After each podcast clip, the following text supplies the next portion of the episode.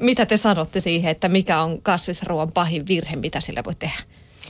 No varmaan jo ylikypsentää, ylikeittää sen, jos keittää vihanneksia, niin kyllä se al dente, mikä pastan keitossakin pitää muistaa, niin pätee myös kasviksiin. Että, että tota, tai sitten jos sen unohtaa sinne jonnekin hautumaan yli pitkäksi aikaa vesihauteeseen tai, tai sitten sinne keitin veteen, niin kyllä sen sillä pilalle saa mm.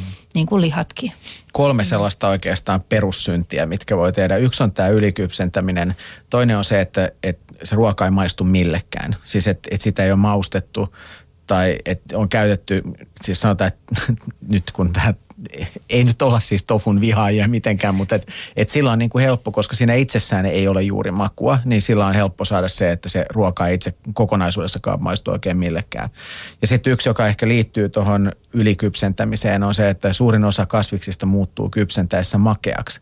Ja se, että niitä makuja ei tasapainota niin, että siihen tuodaan myös hapokkuutta, sitruunamehua, etikkaa tai sitten karvasta, joka tulee tuosta lehtivihreistä, eli tuoreita yrttejä ja tämän tyyppisiä asioita. Se maku pitää muistaa tasapainottaa, että siitä ei tule sellaista makeita mössöä.